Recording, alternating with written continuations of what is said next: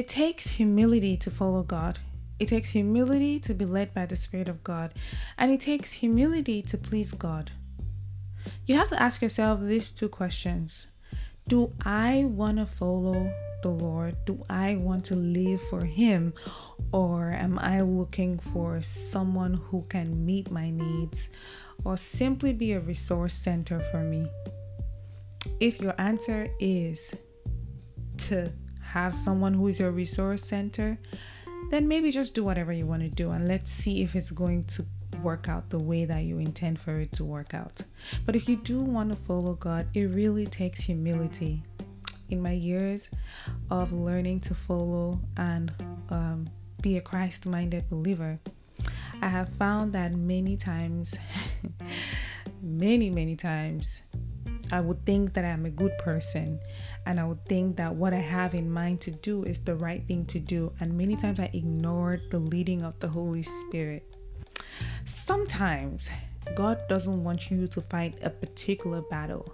Sometimes God just wants you to um, show love, walk out of that, work out of that relationship because He loves that person as much as you think you love the person and he can handle them. Sometimes their change or their transformation is not your cup of tea. Sometimes your own job is just to pray from the corner. I have had to come face to face with this particular experience.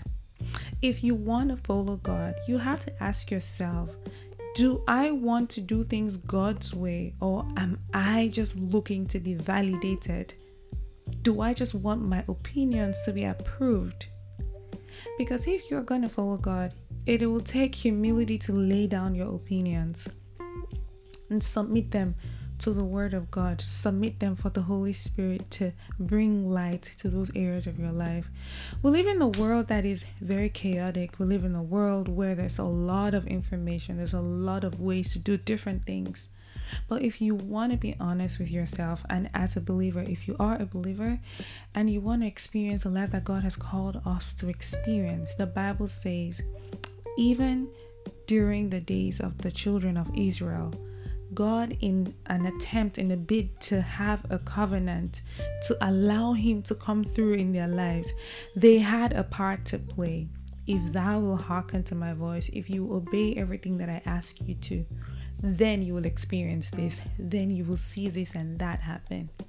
If we are going to experience the benefits of the covenant that we share in Christ, we will need to realize that we're frail. In all humility, we're human, and it means that we're subject to making mistakes. We're subject to, you know, even in our goodness, mess it all up. I let I'm not going to make this about me, but I believe that this is for somebody. It takes humility to follow God. It takes humility to be led by the Spirit of God. And it takes humility to please God.